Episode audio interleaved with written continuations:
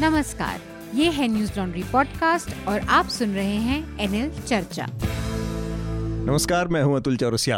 आपका खर्चा, आपकी चर्चा, हफ़्ता दर हफ़्ता। हम एक बार फिर से लेकर आए हैं न्यूज़ लॉन्ड्री का हिंदी पॉडकास्ट एनएल चर्चा। इस बार की चर्चा का कुछ अंश हमारे इंस्टाग्राम के जो हमारे दर्शक हैं, उनके लिए भी पेश है। चर्चा में इस हफ़्ते कई सारी चीज़ें हैं जिस पर हम करेंगे बहस बातचीत करेंगे। हमारे साथ दो खास मेहमान हैं। मैं उन मेहमानों से परिचय करा दूँ अपने दर्शकों का और न्यूज़ लॉन्ड्री चर्चा के श्रोताओं का। हमारे साथ एनडीटीवी की कंसल्टिंग एडिटर नगमा शहर हैं। नगमा आपका स्वागत है। धन्यवाद अतुल। इसके अलावा हमारे साथ हमारे स्तंभकार और कॉलमनिस्ट आनंद वर्धन है। आनंद आपका भी स्वागत है। नमस्कार। चर्चा में इस हफ़्ते जिन चीज़ों पर हम बातचीत करेंगे, उनके बारे में एक बार सरसरी तौर पर हम अपने श्रोताओं और दर्शकों को बता दें। एक तो पिछले हफ़्ते एक बड़ी चर्चा रही एक फ्रीलांस पत्रकार हैं, स्वतंत्र पत्रकार जगदीश कनौजिया प्रशांत जगदीश कनौजिया जिनको उत्तर प्रदेश पुलिस ने गिरफ़्तार किया। उनके एक ट्वीट के आधार पर जो कि मुख्यमंत्री योगी आदित्यनाथ को से जुड़ा था और उसको लेकर काफ़ी विवाद हुआ और बाद में सुप्रीम कोर्ट ने उन्हें जमानत दी इस मामले में। तो इस पर भी बात करेंगे। इसके अलावा सुप्रीम कोर्ट ने जो बात कही है इनके रिहाई को लेकर, इनकी जमानत को लेकर, वो भी उसमें काफ़ी महत्वपूर्ण बातें हैं जिस पर हम चर्चा करेंगे। एक और पत्रकार से जुड़ा मसला है उत्तर प्रदेश के ही पुलिस से का मामला, जो कि अमित शर्मा, जो कि शामली उत्तर प्रदेश में पत्रकार हैं न्यूज़ 24 टीवी चैनल के। उनको पुलिस ने, उनके एक रिपोर्ट के के कारण मारपीट की वहाँ की पुलिस ने और जीआरपी ने। उस पर भी हम बातचीत करेंगे। साथ ही पिछले हफ़्ते कठुआ जम्मू का जो बलात्कार कांड था पिछले साल 2018 में सामने आया था, उसका भी वर्डिक्ट सामने आ गया है और अदालत ने उसमें छः अभियुक्तों को सज़ा सुनाई है, दोषी करार दिया है और एक अभियुक्त को बरी कर दिया है। इसमें भी काफ़ी सारी उठापटक हुई, बहुत सारी राजनीतिक बातें हुई इसको लेकर तो हम इस पर भी बात करेंगे। साथ में अलीगढ़ में एक घटना हुई है जो कि एक नाबालिग बच्ची के साथ की हत्या से जुड़ा मामला है। हालाँकि कहा जा रहा है कि उसमें उसके साथ सेक्सुअल हरसमेंट की भी बात कही जा रही है, पर अभी ये बात साबित नहीं हुई है। तो इस बात पर भी हम चर्चा करेंगे। और पिछले एनडीए सरकार जो नरेंद्र मोदी की पहली सरकार थी, उस दौरान भारत सरकार के जो आर्थिक सलाहकार थे, अरविंद सुब्रमण्यम, उन्होंने एक कॉलम लिखकर जो जीडीपी के आंकड़े हैं, उसके ऊपर कुछ सवाल खड़े किए हैं और उसकी जो वैधता है उस पर सवाल खड़े किए हैं तो उस पर भी हम बातचीत करेंगे। साथ में भारत सरकार ने एक और बड़ा काम किया उन्होंने इनकम टैक्स के बारह अधिकारियों को एक साथ रिटायरमेंट की एक एक धारा है जिसका इस्तेमाल करके राष्ट्रपति ने उनको रिटायरमेंट दिया है, जो कि उनकी समय मतलब से पहले रिटायरमेंट दिलाया गया है। तो इस पर भी हम बातचीत करेंगे। एक और घटना हुई द क्विंट के क्विंट मीडिया के editor in chief Raghav Bahl को ईडी ने नोटिस भेजा और उनसे पूछताछ की की है। तो इस पर भी हम बातचीत करेंगे। मेरे ख्याल से सबसे पहले हम लोग कठुआ मामले की बात करते हैं। कठुआ का जो मामला था, जब पिछले साल हमारे सामने आया था तो उस दौरान कई सारी बातें हुई जिसमें हमने ये देखा कि जो भारतीय जनता पार्टी के कुछ नेता थे, वो अभियुक्तों के समर्थन में उन्होंने रैलियाँ निकाली और मांग की कि उनको छोड़ा जाए। इसके अलावा जम्मू की जो बार एसोसिएशन थी, उसमें भाजपा के जो समर्थक समर्थक जो वकील थे, उन लोगों ने ऐसी अराजकता पैदा की कि पुलिस को अपनी चार्जशीट दाखिल करने में भी दिक्कत हुई और बाद में सुप्रीम कोर्ट ने इस पूरे मामले की सुनवाई को पठानकोट की ट्रायल कोर्ट में शिफ्ट किया। तो ये जो अब फैसला आया है, उसको देखते हुए आनंद, आपकी पहली टिप्पणी क्या है?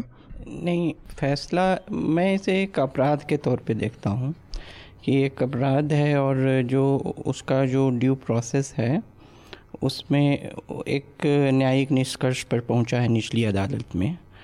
और इसको उसी तरह देखना चाहिए ये इत, इतना बड़ा देश है और यहाँ रोज़ हज़ारों घटनाएँ होती रहती हैं।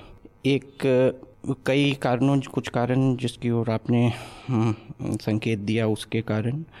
और एक जो घटना की भयावकता थी उसके कारण। और जो नेशनल मीडिया में नैरेटिव बना उसके कारण। एक ये राष्ट्रीय सुर्खियों में रहा। लेकिन भारत जैसे देश में इस तरह की कई घटनाओं पर संवेदनशील होने की ज़रूरत है हम्म। और जो डिस्प्रोपोर्शनेट अटेंशन है एक केस को नहीं मिले दूसरी बात है जहाँ तक पार्टियों की बात है तो एक है कि एक वर्ग है जिसे लगा कि केंद्रीय अन्वेषण ब्यूरो को हम्म। इस इसकी जाँच करनी चाहिए हम्म। और एक समुदाय को टारगेट किया गया है इसको वो दूसरे तरह से रख सकते थे। इसको वो दूसरे तरह से रख सकते थे, लेकिन इसकी जो राजनीतिक अभिव्यक्ति हुई, उसमें समस्याएँ रही। उसमें समस्याएँ रही। हालाँकि उनकी बात यही थी कि इसे केंद्रीय अन्वेषण ब्यूरो को दिया जाए। और दूसरी तरह से जाँच हो। लेकिन उसकी अभिव्यक्ति में उसकी अभिव्यक्ति दूसरे तरीके से की जा सकती थी। ऐसा लग रहा था कि एक सामुदायिक संदेश जा रहा है। ठीक बात है। जिसमें जो एक परसेप्शन जो बना वो नकारात्मक रहा। ठीक बात है। हमारे जो इंस्टाग्राम के दर्शक हैं, उनके लिए फ़िलहाल इतना ही। बाकी पूरी चर्चा सुनने के लिए आप हमारे साउंड क्लाउड लिंक को हमारे चैनल पर सुन सकते हैं। आप लोगों का बहुत बहुत धन्यवाद। नगमा, आपसे भी मैं इसी मसले पर जानना चाह रहा था। जिस तरह से इस मामले में राजनीति हुई, वो तो इसका एक पहलू है। मीडिया ने जिस तरह से इस पूरे मामले को सनसनीखेज बनाया और जिस तरह की रिपोर्टिंग हुई मीडिया की तरफ़ से, उस पर मैं आप दोनों लोगों की टिप्पणी जानना चाह रहा हूँ। जैसे मैं इंस्टेंस के लिए दैनिक जागरण की रिपोर्ट का ज़िक्र करना चाहूँगा। उन्होंने फ्रंट पेज की उस समय खबर लाई कि नहीं हुआ था कठुआ में बच्ची से बलात्कार।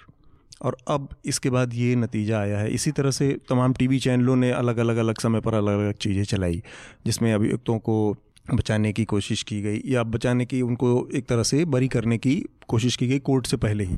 तो ये जो मीडिया का रवैया है कि किसी भी इस तरह के इतने संवेदनशील मामले में जिसमें एक बच्ची है, उसके साथ उसकी हत्या हुई है, उसके साथ बलात्कार की बात कही जा रही है, उसमें मीडिया इतने असंवेदनशील तरीके से, पूरा तो नहीं, लेकिन एक हिस्सा इसको लगातार तूल देता रहा। तो वो जो वो जो सोच है, वो कहाँ से आती है? इतनी, इस तरह की कैसे मीडिया इस मतलब अपनी तथ्यों को दरकिनार करके और एक गढ़े हुए, बने हुए, एक नकली तरह की कहानियों पर को आगे बढ़ाने की हद तक चला जाता है। दैनिक जागरण का मैंने नाम लिया जी न्यूज़ का मैं नाम ले सकता हूँ और भी इस तरह के तमाम मीडिया हाउसेस थे। जी अतुल आपने कुछ का नाम लिया और मुझे लगता है कि इसको समझने के लिए कि मीडिया ऐसा क्यों करती है ये जो पूरा स्वरूप बदला है मीडिया का उसको समझने की ज़रूरत है। एक तो सोशल मीडिया अब और टेलीविज़न ये दो चीज़ें हैं।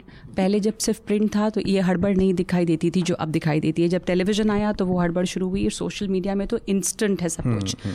तो एक तो ये है और उसकी वजह से मुझे ये भी लगता है एक तो कि तमाम मीडिया हाउसेस भी ये कहना सही नहीं होगा कि कोई भी बायस्ड नहीं है। अलग अलग हम्म। तरह से अपने अपने बायसेस हैं।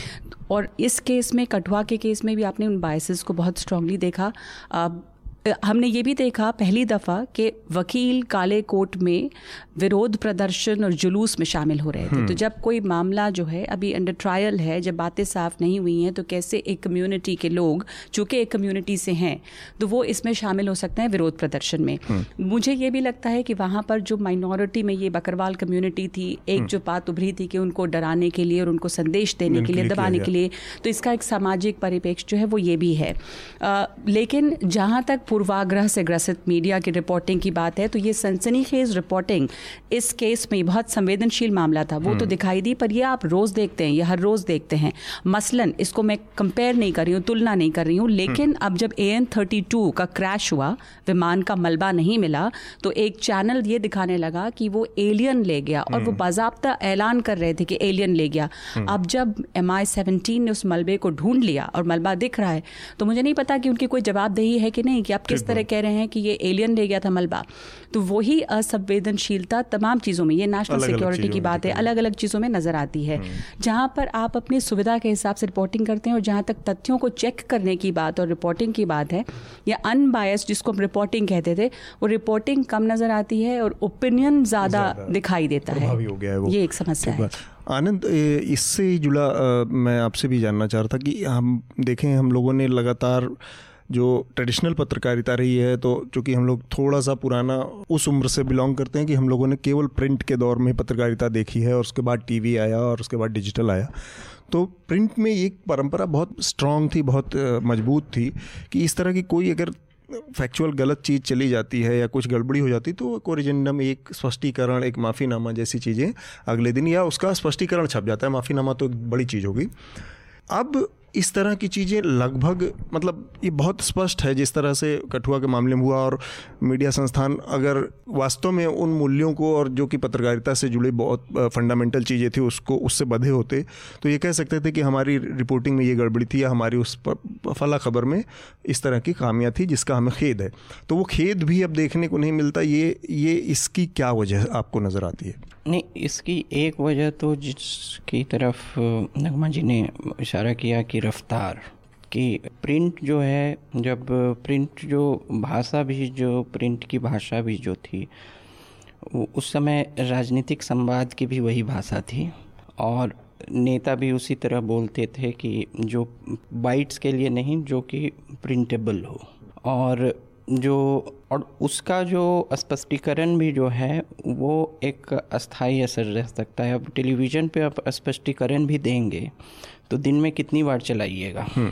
ताकि वो दर्शक के को रजिस्टर कर सके उसको हम्म। कितनी बार हर हर न्यूज़ बुलेटिन के पहले चलाइएगा या टिकर में चलाइएगा तो यह भी है कि उससे इनको यह भी लगता है कि जो ब्रांड वैल्यू है कमज़ोर होगी। कमज़ोर होगा और और खबरों की विश्वसनीयता भी कम होगी। ये अहंकार का मसला ज़्यादा हो गया है कि मतलब मैं क्यों माफ़ी मांगू? ये एक एक तरह का अटकलबाजी है मेरी तरफ़ से। हम्म। एक स्पेकुलेटिव है। हो हम्म। सकता है उनकी दूसरी समस्याएँ हों। हम्म। लेकिन रफ्तार की वजह से भी। दूसरी एक बात इसमें यह है कि आधिकारिक पुष्टि की। तो अब इसमें भी जो पूर्वाग्रह की बात आ रही है कई बार पुलिस के जो स्टेटमेंट्स हैं उनको एक मान लिया जाता है मानक कि इसे दिखाना चाहिए हम्म। यही मानक है कई बार उसको उसका जो आलोचनात्मक विश्लेषण पुलिस का उसको तो जिसको जिस नैरेटिव में शूट करता है वो, वो उसको उठाता वो है कभी पुलिस का स्टेटमेंट जैसे ये कठुआ वाले केस में पुलिस का स्टेटमेंट एक खास मीडिया वर्क को शूट कर रहा था हम्म। तो वो पुलिस की बात और बोल रहा था एक खास को नहीं कर रहा था तो वो पुलिस की हर बात को खंडित कर रहा था कोई हम्म। दूसरा केस आएगा जहाँ पुलिस कटघरे में होगी और उसका तो यहाँ लोगों के रोल बदल जाएँगे हम्म।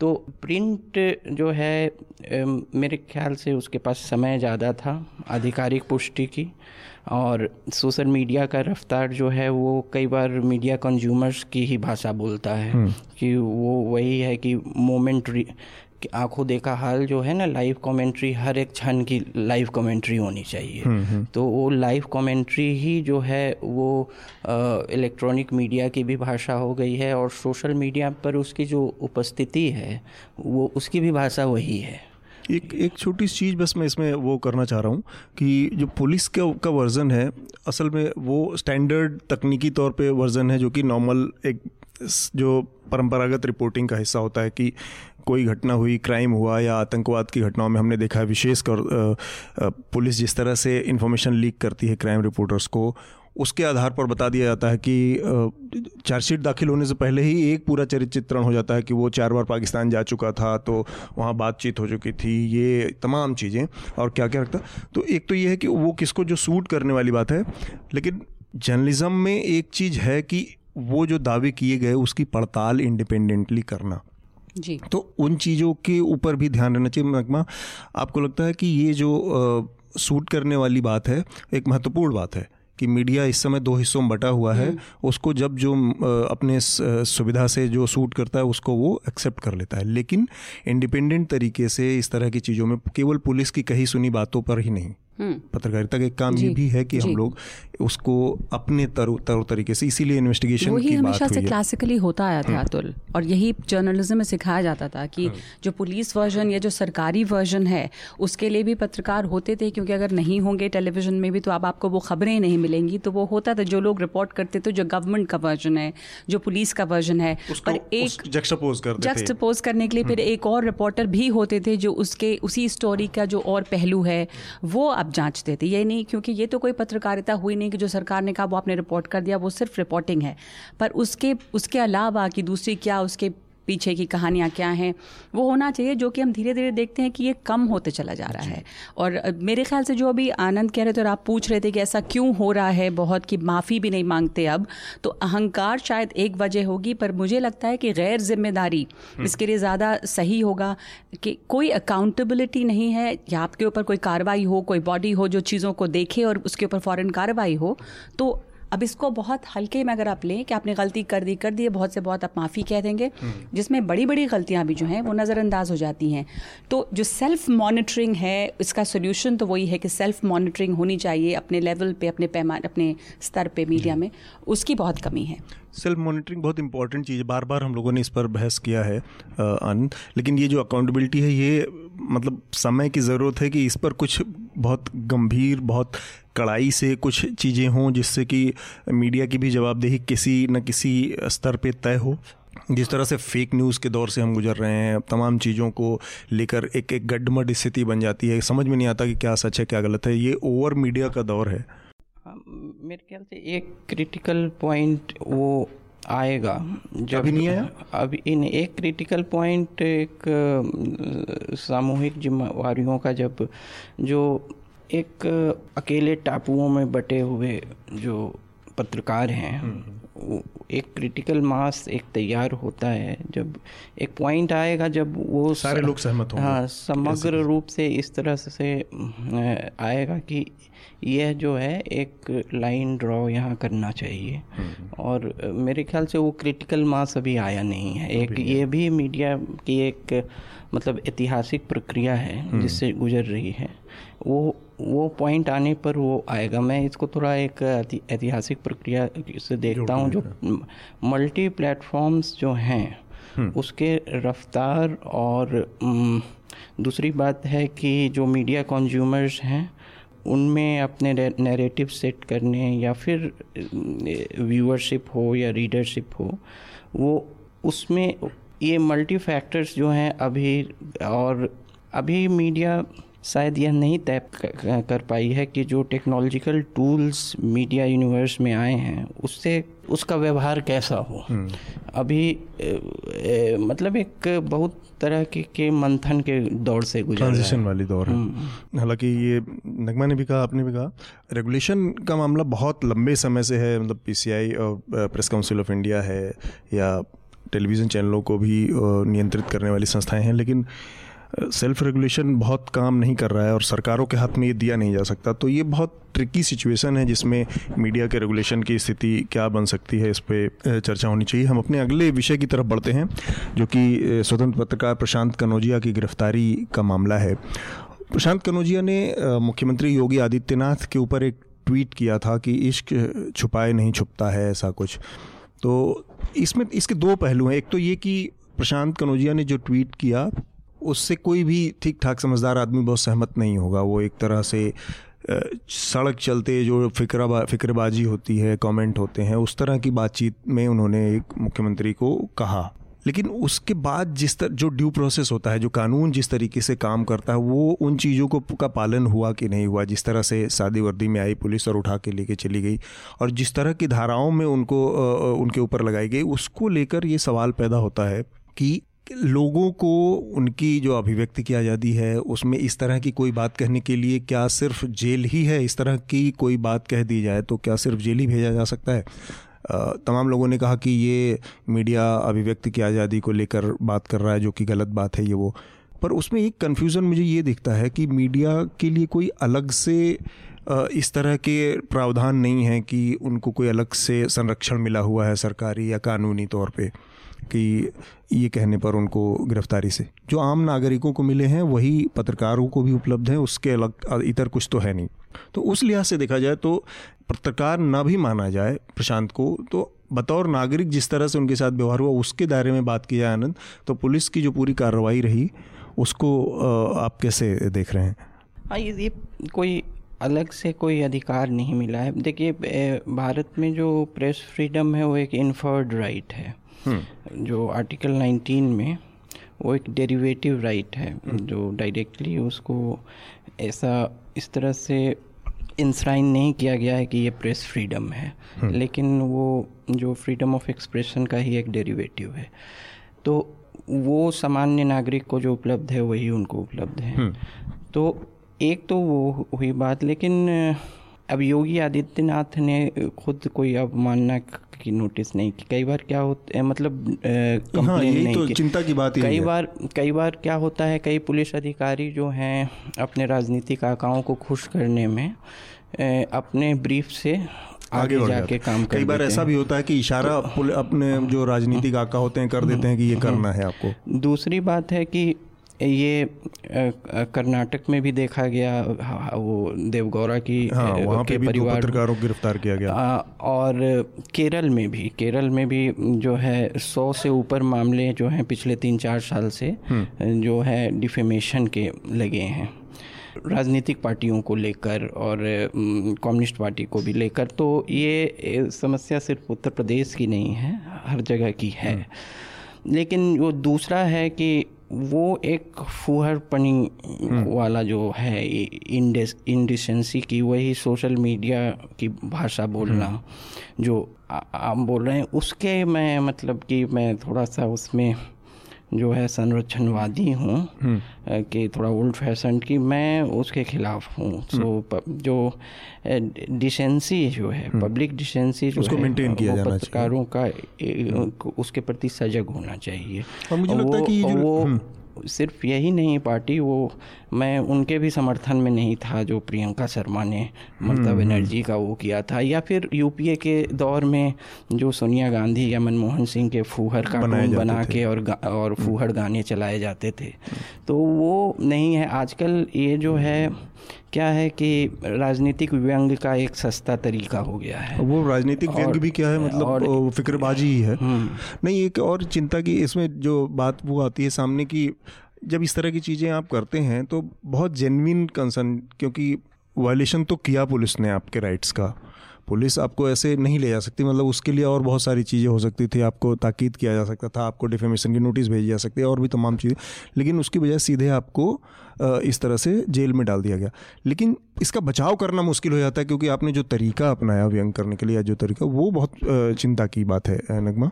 जो तरीका अपनाया गया व्यंग्य का वो चिंता की बात ज़रूर है। जो बात अभी की जा रही थी कि फुहड़पन बहुत आ गया है व्यंग्य में और जैसा उन्होंने लिखा कि इस छुपते छुपता नहीं छुपाने से योगी जी।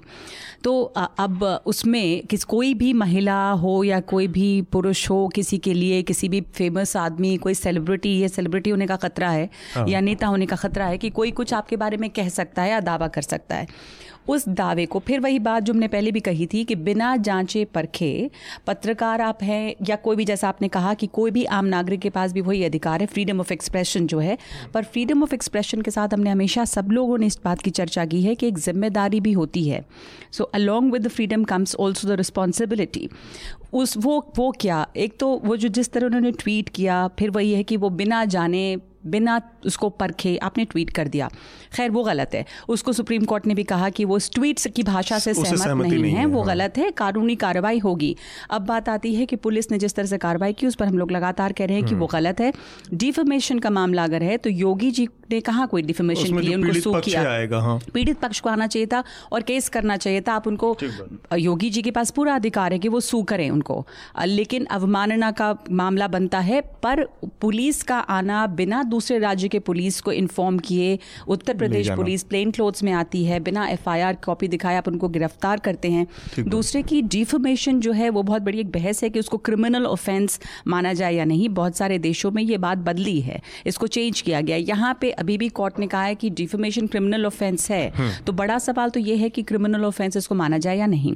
जो आपने बात कही एक कि जिस तरह से व्यंग्य किए जाते हैं तो उसकी वो भी समस्या मुझे लगता है कि सोशल मीडिया पे मिली आज़ादी से जुड़ी हुई है। क्योंकि सोशल मीडिया आपको वो आज़ादी देता है कि कोई भी कभी भी आप पत्रकार हो या नहीं हो आप अपनी बात कह सकते हैं और कई बार लोग पर्दे के पीछे छुप के भी कहते हैं जो जिनको बहुत लोग जानते नहीं। तो आज़ादी है पूरी तरह से मीडिया का पूरा स्वरूप बदल गया है।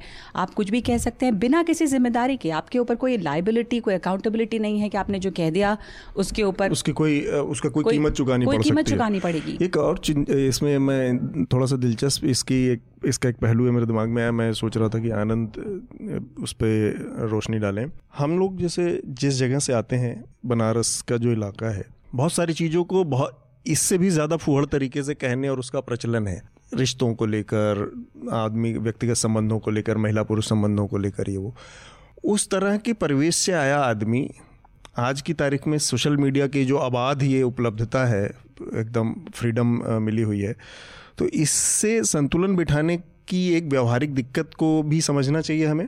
हाँ वो है वो है लेकिन इन जो एक प्रासंगिक चीज़ ये है कि वो आ, आप जब पब्लिक प्लेटफॉर्म पे हैं और ख़ासकर पत्रकार के तौर पे तो आप उतने जाने माने ना हों लेकिन ज़िम्मेदारी का आप भी एक पब्लिक फिगर हो जाते हैं। हम्म। तो भले ही आपको एहसास नहीं हो लेकिन आप हैं। तो वो जिम्मेवारियाँ आप पे हो जाती है भले ही आपकी आपकी सामाजिक जो आपका सोशल स्टेटस इकोनॉमिक स्टेटस आपको यह एहसास नहीं करवाता हो लेकिन फिर भी हम्म। आप हैं दूसरी बात इन, इनके साथ जो है सिर्फ़ इस ट्वीट से संबंधित नहीं है इनके इनका पूरा सोशल मीडिया हिस्ट्री जो है ऐसा ही है वो ऐसा ही है हम्म। वो हिंदू धर्म को लेके इनके ट्वीट्स हों कुछ दलित पर भी इनके ट्वीट्स जो हैं हम्म।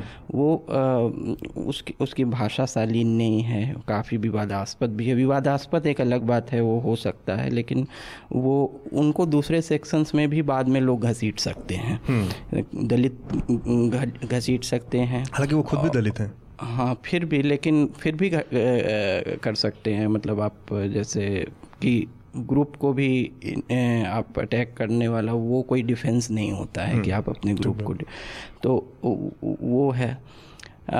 दूसरी बात है कि ए, अग, बहुत लेकिन संवेदनशीलता इस पर नहीं होनी चाहिए। एक तो आदित्यनाथ के को जैसे योगी आदित्यनाथ का लोग नाम लेकर बोलते हैं। हम्म, हम्म। कोई बिस्ट उनका नाम है कुछ। अजय कुमार अजय सिंह बिस्ट, बिस्ट। तो जो परंपराओं को मानते हैं जो इसको लेके वो इनका जो है आश्रम पूर्व नाम है। हम्म। तो उसको कई लोग गोरखनाथ मठ के ऊपर हाँ तो हम्म। आश्रम पूर्व नाम है तो कई लोग इसको भी जो है आपत्तिजनक मानते हैं इस ए, एक कहीं मठ मठाधीश बने थे उन्होंने अप वो पहले स्कूल के शिक्षक थे हम्म। और उन्होंने अपने पेंशन को अपने पूर्व नाम से लेना मना कर दिया और पूरा पेंशन ही अस्वीकार कर दिया हम्म। कि मैं वो अपने पूर्व नाम से वो हस्ताक्षर नहीं कर सकते हैं। तो सब लेकिन चूँकि आदित्यनाथ राजनीतिक क्षेत्र में है तो इसलिए तो सार्वजनिक तो जीवन में आ गए हैं तो, तरह तो वो हम्म। उनको ये सब उनके इसके लिए तैयार होना इसके लिए तैयार हम्म। होना पड़ेगा। नगमा आपका कोई टिप्पणी इस पर और फिर हम अगले विषय की तरफ़ बढ़ेंगे। अब मैं एक इसमें ये जोड़ना चाहती अतुल बहुत इंटरेस्टिंग है कि जो पत्रकार हैं वहाँ पे भी सोशल मीडिया पे जिस तरह के ट्वीट्स बात किए भी आनंद ने कि एज अ हिस्ट्री रहा कि पहले वैसे ट्वीट्स किए। पर मुझे लगता है कि वहाँ पे भी एक होड़ है कि कैसे ट्वीट आप करें जो कितने लाइक्स हम्म। मिले वहाँ पर। तो ये पूरा जो मामला है ना लाइक का लालच है रीट्वीट का लालच है ट्वीट्स को वायरल कराने का लालच है। इस केस में ऐसा हो मैं ये नहीं कह रही हूँ पर इस हड़बड़ में लोग बहुत सारे ऐसी ट्वीट्स करते हैं। गलत उल्टे सीधे करते हैं। क्योंकि कॉम्पिटिशन जो है वो है कि ट्वीट वायरल हो रहा है कि नहीं फॉलोअर्स कितने हैं लाइक्स कितने हो रहे हैं। तो ये कॉम्पिटिशन इस चीज़ की भी एक रेस है जहाँ पर इतनी हड़बड़ दिखती है किसी भी चीज़ को ट्वीट करने की या विवादास्पद जो विवादास्पद हैं उन्हीं के फॉलोअर्स ज़्यादा होंगे। अगर आपको ऐसा कुछ करना है सोशल मीडिया का प्रेजेंस बहुत बड़ा इस वक्त आप एक कामयाबी का पैमाना माना जाता है। मुझे इस घटना से एक चीज़ बस आ, मतलब सीख के तौर पे जो मैंने सीखा वो यही कि नॉर्मली जो सोशल मीडिया का इस्तेमाल करते समय फेसबुक या ट्विटर पे हम लोग बहुत कोलोकियल स्टाइल में चीज़ों को रखने के आदि रहे हैं। इसके बाद लगा कि नहीं वो भी उसमें भी बहुत सोच समझ कर मतलब और कोलोकियल मतलब कि मैं ज़रूरी नहीं कि जो जो संवेदनशीलता हमारे पर्टिकुलर एक इलाके की पूर्वांचल की है वो हम्म। वेस्ट की या वो एमपी की या गुजरात हाँ, की या दूसरी जगह की वो सेंसिटिविटी हम्म। का मामला भी किसी को कर सकता है भाषा है जो कोलोकियल भाषा है वो बहुत सालीन भी होती है। हाँ। वो बहुत सभ्य भी होती है। नहीं बहुत लठमार टाइप भी है ना बनारस वाली दूसरा दूसरा, दूसरा है लेकिन वो बहुत शालीन भी होती है। वो कई बार उसमें इतनी शालीनता होती है जो मुख्य धारा की भाषा में नहीं है। लेकिन आ, उसके इस, उसका इस्तेमाल आप कैसे कर रहे हैं उस पर निर्भर करता है। पर जो पैनल डिस्कशन पे लोगों को अरेस्ट किया गया पत्रकारों को वो बहुत डराने वाला है कि अगर कोई पैनल डिस्कशन होता है इस पर तो अरेस्ट पैनल डिस्कशन का स्तर कितना गिरा हुआ था उसमें मैं चर्चा नहीं कर रही हूँ क्योंकि इतनी सारी तो चीज़ें हो रही होंगी कुछ भी लेकिन हाँ। आप गिरफ़्तार कर रहे हैं जिस तरह से पर ये देखिए कि स्तर क्या गिरा है पैनल डिस्कशन का कि दुनिया में इतनी सारी चीज़ें हिंदुस्तान में महत्वपूर्ण है पर आप डिस्कशन इस पे कर रहे हैं कि योगी आदित्यनाथ के लिए किस महिला ने क्या क्लेम किया है। पर उस पर गिरफ्तारी ये अपने आप में सोचने पर मजबूर हम्म। करता है कि ये क्या हो रहा है ठीक है उन दोनों पत्रकार इशिका सिंह और दूसरे उनके चैनल के एक और हैं जो नोएडा से चलने वाला चैनल उनकी गिरफ्तारी अभी भी जारी है और उनके चैनल को अवैध बताया गया है बिना हम्म। लाइसेंस के चलाया जाने वाला हालाँकि इस पर दूसरी तरह की बहस हो सकती है कि इतने दिनों से चैनल चलता रहा कैसे चलता रहा और अब वो दोनों लोग जेल में हैं अभी उनकी गिरफ्तारी और उस पर ज़्यादा चर्चा नहीं हो रही है हम अपने अगले विषय की तरफ़ बढ़ेंगे जो कि एक बार फिर से उत्तर प्रदेश पुलिस और पत्रकारों से ही जुड़ा मामला है जो कि एक वीडियो आया शामली कस्बे से उत्तर प्रदेश के जहाँ पर अमित शर्मा नाम के एक पत्रकार हैं न्यूज़ ट्वेंटी फोर नाम के चैनल के। उनको बुरी तरह से मारा पीटा गया और बहुत हिंसक तरीके से पुलिस वाले उनके साथ मारपीट कर रहे थे उनकी किसी एक पूर्व रिपोर्ट के के लिए। तो ये जो उत्तर प्रदेश पुलिस का अचानक से पत्रकारों के खिलाफ एक के बाद एक के बाद ये ये बस संयोग है या किसी एक एक लार्जर डिज़ाइन के तहत पत्रकारों के बीच में संदेश देने का और उनको एक एक तरह से इंटिमिडेट करने की कोशिश के तहत इसको देखा जा सकता है आनंद देखिए जो मारपीट की वो जीआरपी ने की हम्म। जो कि और शामली थाने के भी हाँ। पुलिसकर्मी उसमें थे नहीं दो राज्य सर जो रेलवे स्टेशन और रेलवे की संपत्ति का हम्म। सुरक्षा की सुरक्षा की जिम्मेवारी शेयर्ड होती है जीआरपी जो है वो राज्य सरकार के अधीन ही हम्म। होता है और आरपीएफ जो है वो केंद्र सरकार का वो हम्म। रेलवे का अपना फोर्स है तो जीआरपी होने के बावजूद भी उसे राज्य सरकार का ही भाग माना जाएगा तो एक तो ये है। दूसरी है कि इसे मैं एक संयोग ही मानूँगा। एक और साथ इतनी सारी घटनाएँ अलग अलग जगहों पे हो रही हैं। नहीं कर, आपको लग रहा है ये संयोग बस है कि या क्योंकि अचानक से चीज़ें बदली हैं मतलब इसमें आप बदले हुए राजनीतिक माहौल को भी ध्यान में रखकर चीज़ों को देखें तो थोड़ा सा इस चीज़ को व्याख्या करने में इसकी आसानी होगी हम्म।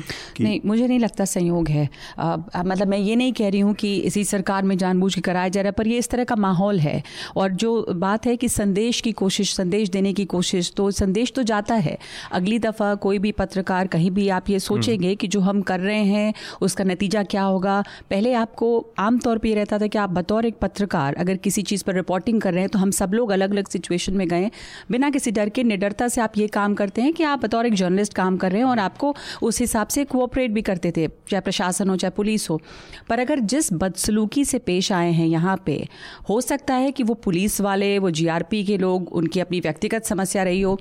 लेकिन ये संदेश देता है और ये माहौल एक डर का, एक खौफ का या डराने की कोशिश तो मैं इसको ज़रूर मानूँगी। और एक हाई हैंडेडनेस जो है पुलिस की वो नज़र आई। अब चाहे उसके पहले आप प्रशांत कनौजिया के केस में देखें या यहाँ पे देखें हाई हैंडेडनेस जो आता है वो वो ऊपर से हिम्मत एक मिलती है और उसी पे मिलता है कि पुलिस ऐसे कर सकती है। अब सस्पेंड किया गया है दिखाने हाँ, वो जो है। सस्पेंशन बहुत आईवॉश एक्सरसाइज है मुझे लगता है कि हाई हैंडेडनेस तो है और इस हम्म। पे बहुत तत्काल कार्रवाई भी हुई है शायद सस्पेंड किया गया है। सस्पेंशन वही मैं कह रहा हूँ बहुत आईवॉश जैसी हाँ, कार्रवाई होती है सस्पेंशन में कुछ ऐसा तो, कुछ बनता नहीं सस्पेंशन से अधिक उसमें अभी अब देखिए इसमें केस चल सकता है हम्म। और अपील कर सकता है सकता है डिसमिसल जो है अगर सब इंस्पेक्टर लेवल का अधिकारी है तो डीजीपी कर सकते हैं आ, हम्म। लेकिन उससे ऊपर का अधिकारी है तो नहीं कर सकते हम्म। लेकिन हाँ। एक है कि वो मामला उसका मैं इसलिए इसे संयोग ही मान रहा हूँ क्योंकि एक पैटर्न इसलिए नहीं है क्योंकि वो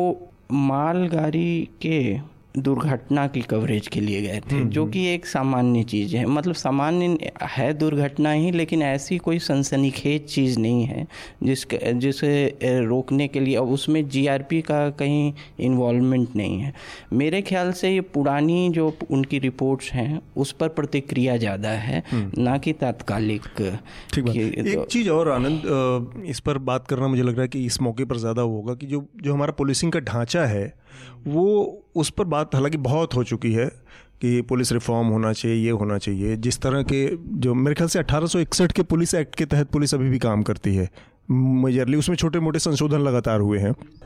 अलग अलग राज्य सरकारों के अलग पुलिस तो मैनुअल इतने पुराने जो उस समय की जो स्थिति थी बेसिकली औपनिवेशिक दौर में बना वो एक्ट है जिससे आज पुलिस उसका मुख्य मकसद ही यही था कि जो सत्ता चला रहा है, उसको संरक्षण देना, उसके हितों को संरक्षित करना था और क्योंकि वो एक दूसरे देश में, दूसरे एकदम एक एक हॉस्टाइल एटमॉस्फेयर में काम कर रहे थे हिंदुस्तान के तो उन लोगों के अंदर डर पैदा करके, भय पैदा करके पुलिस का और अपना काम चलाने जैसी का मकसद था उस समय।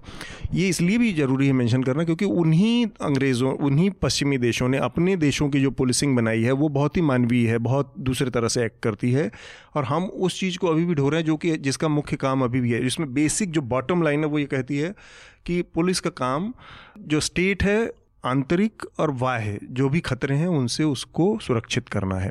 अब ये इतनी वेग लाइन है कि इसके दायरे में आप किसी भी नागरिक को खड़ा कर सकते हैं कि ये हमारे खत, इसको आंतरिक सुरक्षा खतरा है या फलाना वाह सुरक्षा, इससे वाह खतरा है। इस चीज़ ने पुलिस का ये जो चेहरा है, लंबे समय से बनाया। हम लोगों ने अपनी आँखों से देखा है पुलिस की एट्रोसिटी को, दंगों के टाइम पे 92 से लेके और जब मंदिर के टाइम पे दंगे हुए। कैसे लोगों को, अपनी आँखों के सामने हम लोगों ने देखा, लोगों, घरों को, कैसे पुलिस वालों ने, औरतों को, क्योंकि आदमी सारे भाग जाते थे ऐसे मौक़ों पर, पलायन कर जाते थे। दरवाजे तोड़ के, गालियाँ, खुलेआम, ये वो तो जो पुलिस का ये चेहरा है, ये उसके एक कल्चर से आ रहा है। और इस मामले में जो अमित शर्मा के साथ हुआ शामली में उसमें उसकी बड़ी भूमिका है क्योंकि उनकी ट्रेनिंग इस तरह से हुई है। पुलिस जो है वो वो चेहरा जो आपने कहा वो ठीक है। वो तो है ही एक बहुत थैंकलेस काम है। हम्म। पुलिसिंग एक चैलेंजिंग और बहुत थैंकलेस काम है खासकर भारत जैसे समाज में। लेकिन ये है कि जो पब्लिक डोमेन में जो कोअर्सिव स्टेट का जो सबसे विजिबल चेहरा वो पुलिस ही है मतलब जो दमनकारी हम्म। राज्य है दमनकारी राज्य का चेहरा जो है वो पुलिस ही है हम्म, हम्म। तो अगर राज्य जो है किसी भी चीज़ को का पालन करवाना चाहती है ऐसे समाज में जो कि एक रूल एप्लीकेशन में और रूल कंप्लायंस में जो गुनार मेडल ने कहा है कि सॉफ्ट स्टेट है हम्म। मतलब कि लोगों में उतनी प्रवृत्ति नहीं है कि नियमों का कर नियमों का पालन करने का और ये अच्छा। नियमों का पालन करने का राज्य जो है हर जगह फैला हुआ है लेकिन स्टेट की कैपेसिटी रूल इम्प्लीमेंटेशन की बहुत वीक है अब उसमें जो पुलिस को बहुत अनर्गल बहुत सारी तरह की फॉर्मल इनफॉर्मल पावर से लेस कर दिया गया है हम्म। और जो औपनिवेशिक काल का आप कह रहे थे पहले जो है जो आईसीएस होता था इंडियन सिविल सर्विस वो उस उसी वो इम्पेरियल पुलिस को भी मैन करता था। हम्म। कोई बहुत स्पेशलाइजेशन भी नहीं था। जो ट्रेनिंग भी नहीं जब आईपीएस आया और जो उच्च लेवल के, के अधिकारी उससे आए और ऑफिसर्स जो हैं आईपीएस के नीचे भी तो आपको एक आंकड़ा मैं देना चाहूँगा कि भारत की पुलिसिंग की छियासी प्रतिशत जो मैन पावर है वो कॉन्स्टेबलरी है हम्म। जो कि आम आदमी को ज़्यादा उनसे भिड़ना होता है कांस्टेबल्स जो हैं वो उन्हीं के बीच के लोग हैं कोई और और सब इंस्पेक्टर जो हैं हम्म। सब इंस्पेक्टर अभी और सब इंस्पेक्टर कांस्टेबल्स तो कांस्टेबल अकेले जो हैं सिपाही जो है जो डंडा लेकर खड़ा है वो छियासी प्रतिशत है भारत पुलिस का हम्म, हम्म। और ऑफिसर लेवल जो है वो भी बहुत कोई पारदर्शिता के लिए नहीं जाने जाते हैं हाँ। लेकिन वो बहुत कम है अभी बिहार की एक घटना है कि एक जज ने एक सब इंस्पेक्टर को डांट लगाई और उस सब इंस्पेक्टर ने दो दिन बाद उस जज को रोड पे कहीं घेर के बोला कि ज़्यादा उड़ा मत करो। सड़क पे चलना है। हाँ, हाँ। मतलब कि कहने का मतलब कि जो लोकल वेस्टेड इंटरेस्ट हैं उनसे पावर डिराइव करके एक क्लाइंटेंटल सिस्टम बना करके जो आप कह रहे हैं वो सही है कि एक कह कह सकते हैं कि एक फ्यूडल व्यवस्था में पुलिस जो है वहीं से अपने पावर्स डिराइव कर रही है सोशल नेचर से। तो एक छोटी सी चीज़ बस मैं अब जानना चाह रहा था। आपने कहा बहुत थैंकलेस टाइप जॉब है। ये मतलब किस सेंस में थैंकलेस जॉब है पुलिस का काम? थैंकलेस है कि अगर आप बहुत कड़ाई करते हैं तो उसमें जो है जो जनता है अगर आप कड़ाई नहीं करते हैं कई बार तो उस पर होगा एक आप आलोचना आपकी होगी कि आप कड़े नहीं हैं आप वो मतलब टफ पुलिसिंग नहीं है। लेकिन वो बहुत थिन लाइन है। अगर उसको आप उसका हल्का भी उसको टच हम्म। कर गए तो फिर बहुत सारे अधिकार का उसमें एक संतुलन की ज़रूरत है कि आप किस लेवल तक जा सकते वो, हैं वो पुलिसिंग का बहुत चैलेंजिंग काम है क्योंकि थैंकलेसनेस उसमें बहुत जल्दी आ सकती है कि नगमा आपको लगता है कि पुलिसिंग के काम में मतलब चुनौतीपूर्ण तो काम है हम्म। लेकिन किस तरह से मुझे लगता है कि आप जो काम करने के लिए चुने जाते हैं उसमें ये माना जाता है कि आपकी एक्सपर्टीज़ होगी आप पुलिसिंग के लिए चुने गए हैं तो इसका मतलब कि आप में उस तरह उसके उस काम के प्रति आपके अंदर गुण और खूबियाँ होंगी जी। तब चुना गया जो वो जो थिन लाइन की बात की उससे तो मैं अग्री करती हूँ कि वो है। आप ज़्यादा कढ़ाई करें तो आप अपने काम में अगर अच्छे हों तो सही है लेकिन अब किस हद तक करें कि फिर वो तमाम तरह के जो एक होता है ना कि पुलिस का क्रूर चेहरा या बर्बरता वो तमाम बातें सामने आती हैं तो उसका संतुलन ज़रूरी है। सेंसिटाइजेशन की कोशिश हालाँकि बहुत कानून नहीं बदले पर सेंसिटाइजेशन की कोशिश की गई। कई हमने किरण बेदी को भी देखा था कि जेल्स में और पुलिस में। तो पर मानसिकता बहुत ज़्यादा बदली नहीं है। बड़े बड़े शहरों में तो फिर भी आप देखते हैं पर तब भी आप पुलिस से डील करने में अब भी एक अ, सब आम आदमी घबराते हैं कि कौन ये सब करे। लेकिन जो फ्यूडल सेटअप है, वो हम, मुझे लगता है कि हमारे समाज में बहुत जो बहुत बहुत मजबूती से मौजूद है अभी भी जो फ्यूडल सेटअप है। और ये वही मानसिकता है कि जैसे ही थोड़ा भी पावर कानूनन आपको मिल जाता है तो फिर आप अपने को उस इलाके का बिल्कुल या जहाँ पे भी हैं उसका राजा समझते हैं। और हमने ये ब्यूरोक्रेट्स के केस में भी देखा है हम सीनियर पुलिस ऑफिसर्स में भी देखते हैं और हर एक लेवल पे अपने अपने स्तर पे ये चीज़ है। जब जैसे कॉन्स्टेबल्स हैं सब इंस्पेक्टर्स हैं वहाँ पे भी है। तो वो वही मेरे ख्याल से जो इतने सालों से आप ब्रिटिश साम्राज्य के अंतर्गत रहे और उससे निकलने के बाद उससे उबर नहीं पाए और वो फ्यूडल सेटअप बहुत समाज के तमाम इसमें अभी भी वो बहुत ज़्यादा बसा हुआ ये है। इससे निकलना इतना मुश्किल क्यों है? हम क्यों उस तरह की व्यवस्था नहीं कर सकते हैं? मतलब कि हमारी आबादी हमारी कौन सी चीज़ें हैं जो रोकती हैं कि हमें उसी तरह का पुलिसिंग बनाए अतुल पर है? सॉरी इसमें बीच में जोड़ी हूँ पर वो बराबरी हमारे समाज में है नहीं है अभी भी। मानसिक स्तर पे नहीं है चाहे आप कास्ट के लेवल पे देखें आप वहाँ नहीं फ्यूडल सेटअप है। कास्ट के स्तर पे आप सुपीरियर इन्फीरियर ऊपर नीचे वो तमाम। तो आप कितनी भी कोशिश करें हमारा समाज वो बहुत इगैलिटेरियन जैसे यूरोपियन सोसाइटी में है। है वो वैसा है नहीं क्योंकि वो हमारे में मतलब निहित है वो जो बंटवारा है ऊपर नीचे का हर एक जगह हर एक लेवल पे होता है। तो उसलिए भी बहुत मुश्किल आती है जहाँ जिसको जितना पावर है अपने को ऊपर और आपका अधिकार- वो वो बहुत बड़ी समस्या है। आनंद? हाँ वो है। एक एक है जो माई बाप सरकार सिंड्रोम जो है ओवर डेवलप्ड स्टेट जो अब है कि उपनिवेशवाद के बाद जो राज सरकारें आई उन उन वो इतनी ज़्यादा पावर से लेस्ड हैं और जो मैंने पहले जो बोला कि ऑटो पायलट मोड पे नहीं चल सकता यहाँ पुलिसिंग जैसा कि डेवलप्ड सोसाइटीज़ में चल सकता है। अगर कईयों को लगता है कि हम इतने पावर के साथ आए हैं उसका पब्लिक प्रदर्शन ज़रूरी है। और कई जो ऊपर लेवल पे काम करना मतलब बहुत एफिशिएंट पुलिसिंग में विश्वास रखते हैं।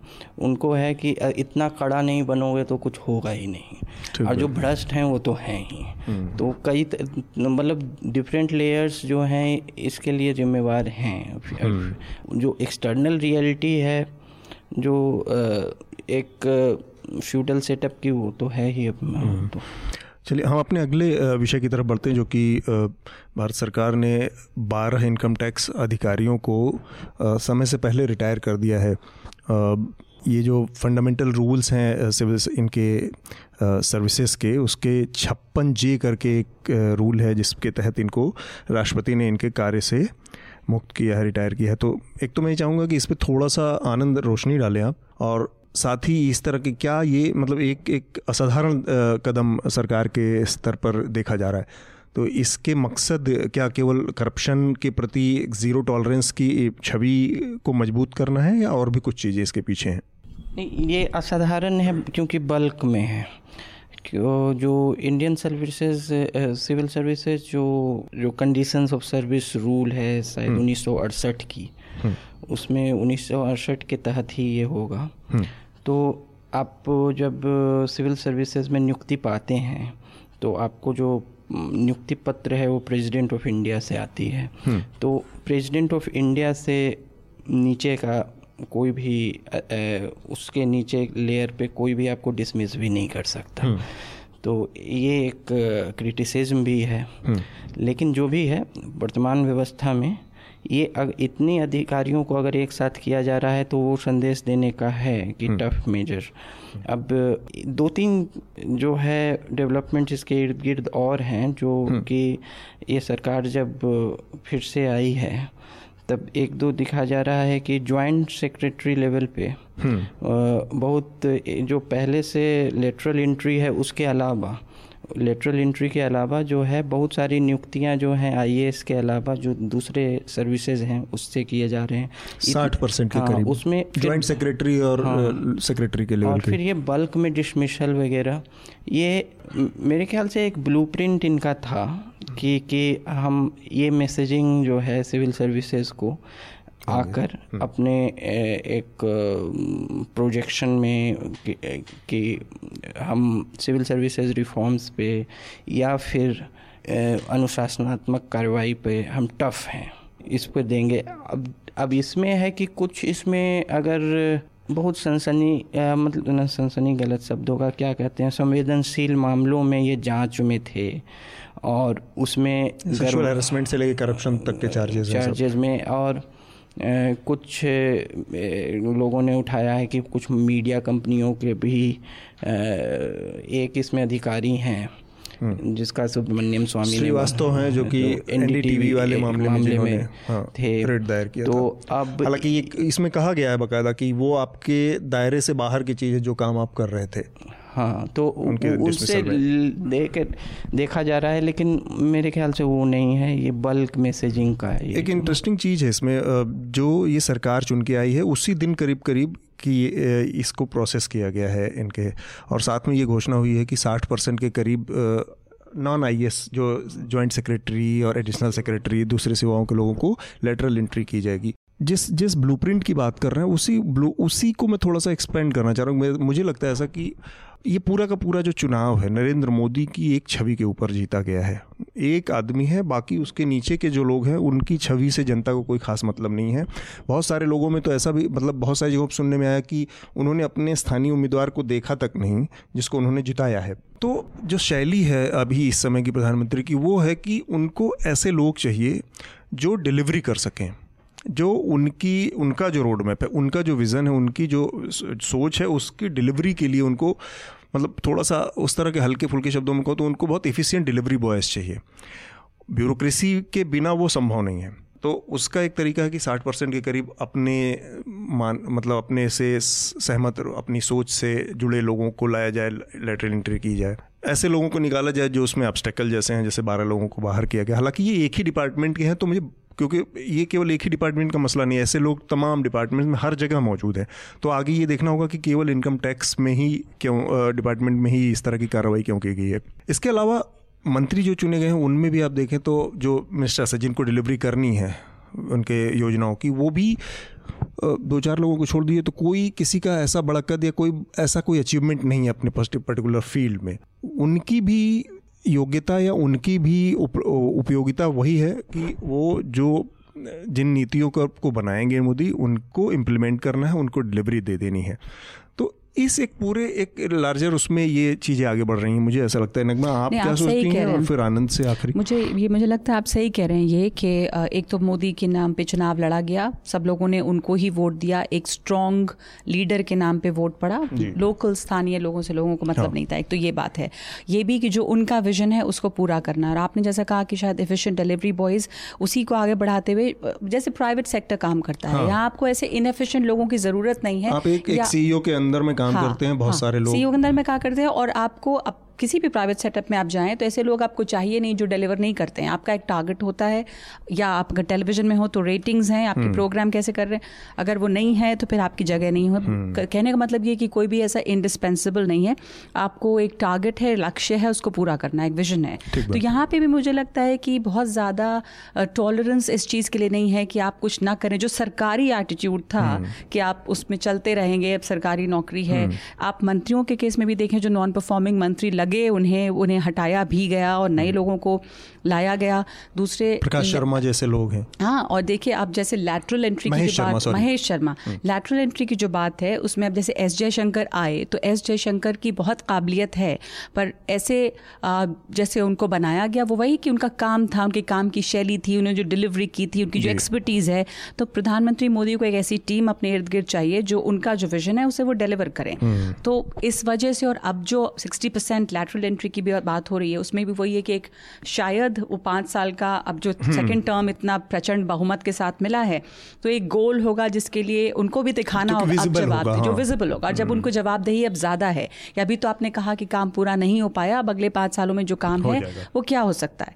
तो उसको पूरे करने के लिए और उसके लिए मुझे लगता है उनको बहुत टॉलरेंस नहीं है कि इनफिशेंट लोग ऐसे रहें जो करें नहीं कुछ। हम्म। और जहाँ तक ये इनकम टैक्स के ऑफिसर्स की बात है वही मैसेजेस है कि यहाँ पर शायद इस सरकार ने शुरू से ये दिया है एक अपने बारे में एक उनका आइडिया रहा है कि हम भ्रष्टाचार पर ज़ीरो टॉलरेंस रहेगा। हम्म, हम्म। तो वो दिखाने की भी एक कोशिश हो सकती है।